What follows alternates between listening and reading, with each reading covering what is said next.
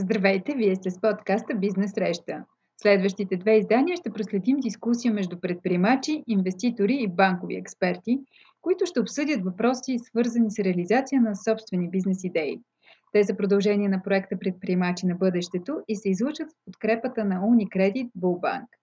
В това издание Крум Алексиев, директор на управление корпоративни клиенти в Unicredit Bullbank, доктор Петър Дучев, главен лекар и управляващ съдружник в дентална клиника Петър Дучев – Ангел Иванов, съосновател с Капто, и Ивайло Славов, изпълнителен директор на Bullpros Consulting, дискутират какви са начините за финансиране на стартиращ бизнес, как да изготвим бизнес план в нестабилна ситуация и как се създава здравословна среда за растеж на бизнеса.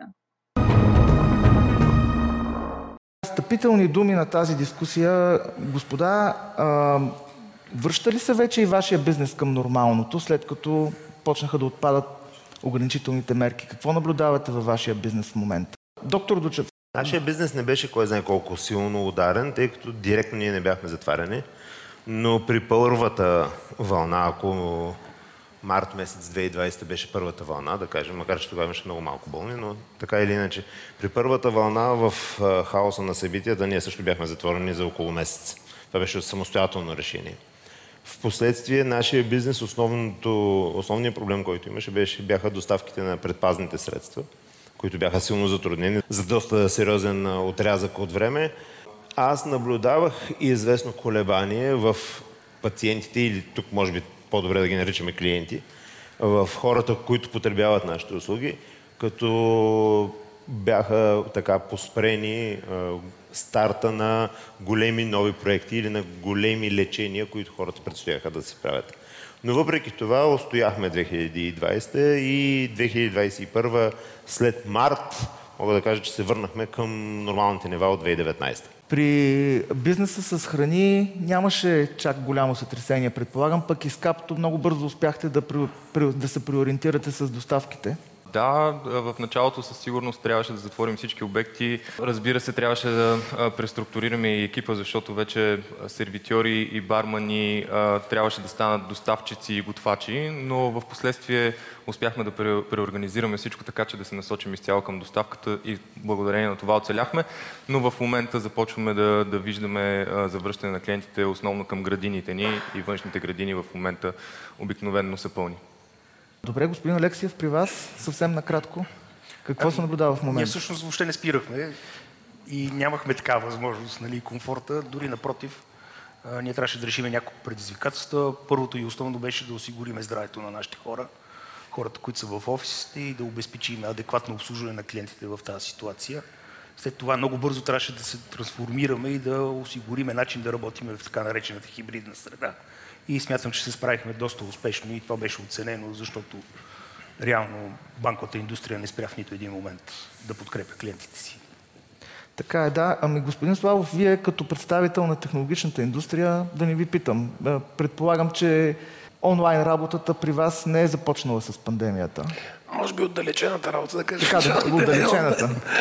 А, ние научихме доста неща последните година и половина. Да кажем, от гледна точка на бизнеса имаше спад, защото някой трябва да поръчва софтуерите и нещата някой трябва да ги поръчва, когато има цели отрасли в криза, съответно намаляват и поръчките. И всъщност и при всички клиенти се наблюдаваше това, че всеки в началото трябваше да види за какво става дума защото от най-кризисните сценарии до най-оптимистичните сценарии сме ги развивали всичките, за да видим какво трябва да се направи, в каква ситуация. Предполагам, че за колегите се отнася абсолютно същото.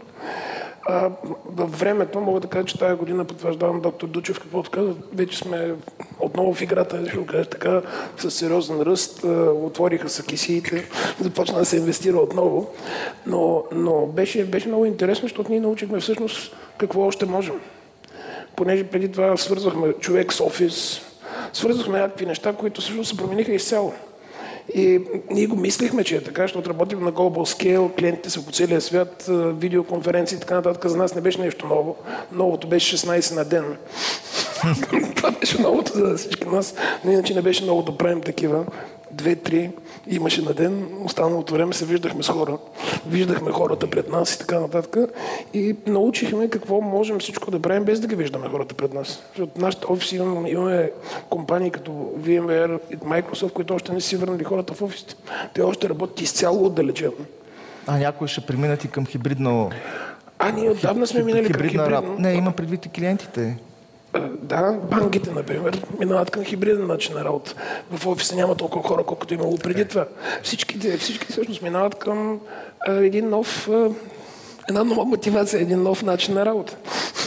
А, така, добре, казахте, че започнаха да се отвръзват кисиите, обаче някой трябва да ги пълни тия кисии преди това. Ние, понеже сме се фокусирали сега върху стартиращите бизнеси, върху стартъпите, върху младите предприемачи, една от, едно от най-големите предизвикателства всъщност е финансирането на даден етап от бизнеса.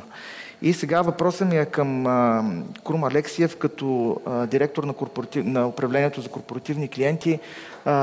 Кажете, според вас, какви са методите в момента, какви са начините, с които стартъпите, предприемачите, които ни гледат, могат да получат по-лесно пари в България?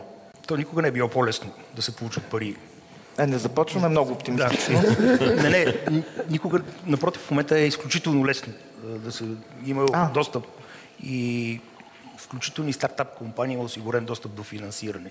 Тук трябва да се направи едно много ясно разграничение. Когато бизнесът стартира, когато е в съвсем начална фаза, когато все още е в фаза на идея, когато трябва да се валидира продукта, в този период от време обичайната практика е, че той се им подкрепя от така наречените собственици, тези хората, които осигуряват капитал. Те инвестират в бизнеса, те инвестират в идеята, докато идеята почне да генерира паричен поток. И то такъв паричен поток, който да бъде достатъчен, за да може предприятието след това да поеме дълг, който да може да го обслужва. Това е ключовото. Това е момента, в който продукта вече е валидиран, той е разпознат, имаме крайни клиенти и тогава предприемача, собствениците на фирмата могат да се обърнат и към така наречените дългови инструменти. В България в момента средата е изключително благоприятна, защото имаме множество инвестиционни фондове, вечер Capital фондове, има equity фондове и правите equity фондове, имаме частни инвеститори, имаме angels инвестори, имаме много добра екосистема. Имаме различни инкубатори и места, в които предприемачите биха получили не само подкрепа по отношение на това да развият своя продукт, но и как да го маркетират, как да стигнат до подходящите пазари, как да стигнат до крайния, до крайния клиент. Когато преминем от фазата на растеж и вече продукта реализира своите продажби и фирмата има своя паричен поток, тогава е място на финансови институции на банките. Тогава ние можем да се включим и да предоставим финансиране което да подкрепи или инвестиционни намерения, да разшириме производството, да направим нов продукт или да направим нова база, нов логистичен склад, да направим нов обект, зависи от самата бизнес идея, или да го подкрепиме по отношение на предоставяне на финансиране под формата на оборотен капитал, така че дружеството да управлява по-добре своите вземания, задължения, своя склад, така че да постига по-добър маржин, по-добра печалба. Така че в момента има изключително много възможности. Нещо, което е много важно, е, че имаме подкрепата и на а, национални и наднационални институции. Тук говорим за ЕИФ, говорим за Европейската банка за развитие, които осигуряват ресурс. Които осигуряват ресурс, който един път може да се управлява от така наречените инвестиционни фондове и моите предприемачи да получат необходимата капиталова инжекция в началната фаза на инвестицията, и след това има пък така наречените гаранционни инструменти, които ние ползваме, когато предприемача няма достатъчно гаранция за да обезпечи финансирането, така наречения вторичен източник, тогава идват гаранционните инструменти, които ние разполагаме и имаме възможност, без да е необходимо предприемачът да осигурява допълнително обезпечение под формата на ипотеки, на недвижими имоти, да ползваме тази гаранция и да му предоставим необходимото финансиране. Така че средата е много благоприятна и има много възможности. А забелязвате ли някаква промяна в това, в бизнесите, които в момента търсят финансиране? Имам предвид а, като браншове. Ние сме универсална търговска банка и покриваме абсолютно всички индустрии. Сега има индустрии, които са по-ликвидни, има индустрии, които в момента имат по-остър дефицит. Нали, COVID промени точно това ви питам. степен- Какво промени COVID? Да, COVID промени потребителските нагласи и потребителските търсени. И това, което потребителите търсят, а, беше насочено към определени индустрии, в които, примерно, това, което виждаме, е, че индустрии, които са свързани с а, food and beverage, там има по-голямо търсене, там има известно ниво по-висока ликвидност, докато в индустрии, които бяха засегнати пряко от COVID, там в момента има дефицити, те имат нужда от подкрепа, за да могат да рестартират бизнесите, да направим, да речем, като туризъм, като ресторантьорство, където те бяха най-сериозно засегнати от кризата. Добре, на сцената имаме предприемачи, така или иначе. Да ги питаме как финансирахте вие бизнеса си. Лесно ли беше? Към банка ли се обърнахте за експанзията? Например, Ангел? Вие? А, ние винаги до сега сме финансирали бизнеса изцяло със собствени средства. А, за мен това е довело до, там, до това, че ние имаме много повече мотивация за този бизнес и винаги сме гледали финансирането като а, не успех само по себе си, а като една много по-голяма отговорност. А, и не сме стигнали до момента, в който сме готови да поемем тази отговорност. Затова изцяло органичен е растежа на компаниите, в които участвам. И ако намерим инвеститор, то по-скоро а, би бил такъв, който стратегически ще ни помогне да се развием и евентуално да излезем на нови пазари.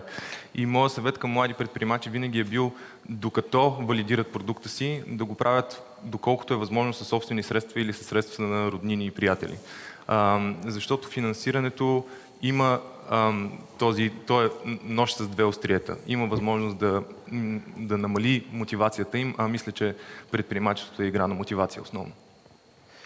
Добре, господин Дучев, вие, вие как финансирахте Аз съм на началото? тотално обратното мнение от, от моят събеседник, защото, ако мога така да разкажа, аз на два пъти ми се налага да финансирам а, разрастване. Преди Но 7 вашия години. бизнес е доста по-масштабен. Преди 7 години, когато финансирах първата по-голяма клиника, тогава се обърнах към банки, към всякакви неща. Общо дето около 3 години търсих финансирането, което ми трябваше, което най-накрая намерих съвсем, съвсем случайно.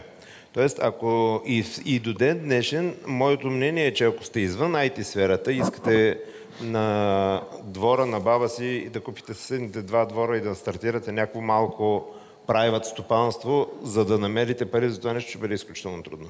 Или И в нещо друго, ли? което... И- И, в- а, с моето мнение е И в такова. момента ли мислите, че е трудно, защото В момента аз продължавам да мисля, че ако нямате някаква IT а, структура, идея или бизнес, който да има потенциала да, да отиде глобално и да, да завладее голям а, пазар, ако искате да стартирате нещо дребно тук на место, локално и да захранвате някакви локални клиенти, ще ви е много трудно, според мен.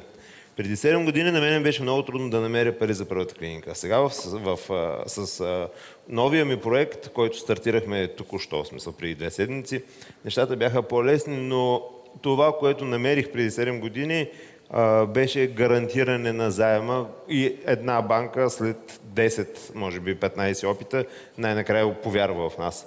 Относно собствените средства, само мога да ви кажа една, една такава а, кратка история. Ако преди 7 години аз клиниката ми струваше първата, за да я отворя, без да придобивам а, сградата, струваше 1 милион евро. Ако имах 1 милион евро, не го нямаше да отворя клиника. Просто абсурд. В смисъл, за какво ми е клиника, като имам 1 милион в джоба? А, а, обаче, аз нямах нищо. И направих клиника за 1 милион. Защото когато, ако имаш 1 милион и решиш да правиш клиника, винаги си казваш, няма да бъде за 1 милион. Ще оставя 300 хиляди за всеки случай. И, в, и с другото никога не се получава клиника, която да е премиална. Тоест, когато търсиш да направиш нещо, е, от една страна е хубаво да имаш някакъв първоначален капитал и да го инвестираш и после да не се занимаваш с инвестиращи инструменти. Но от друга страна, ако трябва да инвестираш в нещо, едни сериозни пари, винаги си казваш, че една, страна, една част ще ги оставя за черни дни, а с другите какво се получи. И на времето един руски премьер беше казал, искахме да стане по-хубаво, ма стана като всеки път. Тоест, ако искаш да направиш нещо, както в моя случай клиника по каталог и е, съзвездие от брандове, тогава не, много трудно се получава със собствени средства, защото по принцип за лекарите сме скъперници. Не знам доколко това е нормално да го казвам, но ако някой заболекар има 1 милион, той никога не прави клиника за милион. Или пък за два. Винаги прави клиника за 500 хиляди, другите 500 за Малдивите и за, и за разходки на сам там. да, в смисъл трябва да, в, нашия, в, нашия, в нашата сфера е, че трябва да си лут, ако имаш 1 милион, да правиш клиника за милион. За толкова лут може да си само ако имаш нула. И аз в края, преди 7 Добре, години имах имали- списък, списък с нула. 25 длъжника. Между тях банки, финансиращи институции, приятели, роднини и така нататък. Добре, господин Славов, Булпрос расте органично, нали така? Последните години малко неорганично пораснахме. Не, имам, имам предвид, да, има придобивания доста, факт е, обаче а, имам предвид, че се финансирате със собствени средства. Предимно. Аз съм на мнение, че човек трябва да си види какъв му е бизнеса. Ние сме от IT сферата, така че малко по-лесно нали? Не се случват нещата. Но в интерес на истината, колкото е странно да звучи, започнахме първия ден с Unicredit. И то не, че му прави реклама на Крум, защото ние се познаваме от по-скоро. Направи реклама на Клементина тогава в бранша, в бизнес парка. Започнахме да си партнираме. Преди 4-5 години бях солидарен длъжник с къщата си на фирмата. Най-щастливия ден беше този, в който ми падна солидарната длъжничество на къщата, ако трябва да съм честен. Защото все пак, нали, Да, да. Има, една, има едно добро усещане, като не дължиш нищо, смисъл, той един милион да може го загубиш в клиниката, нали, за който говорим. А, и оттам нататък ползвахме абсолютно всички инструменти последните 6-7 години, за да пораснем. Какво означава това? Вкарахме два фонда с Black Peak и Невек, които са финансирани от Европейския инвестиционен фонд. А, увеличихме експозицията си в банката, за да може да правим разни неща. Всичко, каквото е било възможно. Аз съм абсолютно съгласен с Ангел тук, че трябва да видиш в кой момент. Значи ние първо казахме, първите 6 месеца слагаме едни пари all-in от роднини и близки и всеки трябваше да си ги сложи на масата. Сложихме и казахме, като свършват. Всеки се връща кой откъде е, прави си нещо друго и така нататък. И този куп пари, всъщност, бяха много малко в сравнение с стоеността на компанията, която сега е 10 години по-късно. Нали? Но без инструментите, без банките, без Европейския инвестиционен фонд, без тези неща, посмъртно нямаше сме там, където сме. Така че аз съм на мнение, че да, и изобщо не беше лесно в началото да се получи финансиране. И никой не ти иска, да си дадеш къщата, да ти даде 2 лева, дори юни кредит, колкото и приятни и мили хора да са, нали? Но всеки искаш нещо да дадеш tangible, защото ние викаме, имаме договори. Договори с IBM, с Microsoft. И, и ни казват какво като имаш договори. Добре, да, да, из, да изясним, не е било лесно а, в началото, но тогава, а сега в началото би ли било лесно? Не, нали? А И сега, мога, мога, ако си... мога да кажа нещо важно тук. Значи, защото той Крум започна да говори по темата. А, вярно е, че за заболекари по-малко се дават, но ще станат повече, съм сигурен. Ако има добър продукт, защо не? Това, което мога да кажа е, че всъщност а, променихме изцяло средата по отношение на финансиране и започване на бизнес. Преди 12 години беше само с роднини и приятели. Сега не е само с роднини и приятели. В момента, ако имаш една добра бизнес идея, има поне 5 или 6 възможности да я представиш. В тия 5-6 възможности обаче ще има сериозна критика. И колкото по-голям е риска, толкова по-голяма е критиката. Какво значи това? Колкото по-начална е фазата на инвестиция, толкова по-сериозна, по-сериозна е критиката към това, който трябва да се даде парите. Затова тия фондове за рисков капитал, те по принцип са най-критични, защото те искат да са сигурни, че от тия 10 идеи, двете, които успеят, ще успеят. Поне две ще има. Нали? И оттам нататък вече, като се стигне до Крум, има продукт, има пазар, има клиенти, има договори, може да ги дадеш и тогава вече може да мериш финансиране. Така че имаме от ангелски инвеститори в България, през фондове, през рисков капитал, през банков капитал, през всичките възможности в момента има много повече пари, отколкото идеи, което е жалко. Защото ако трябва да съм съвсем честен, аз съм от тези ангелски инвеститори и ми трудно ми е да инвестирам. Сега наистина трябва да е нещо, в което да си, всеки от нас иска да успее с това, което инвестира. Ни, нито един от нас не си е представил да направи нещо, без да, да, да очаква да успее с това. Така че по-скоро има липса на идеи, отколкото липса на средства. Следващото издание на Бизнес среща ще търсим отговор на въпросите как да представим бизнеса си по правилния начин пред потенциални инвеститори и как ще изглежда предприемач на бъдещето.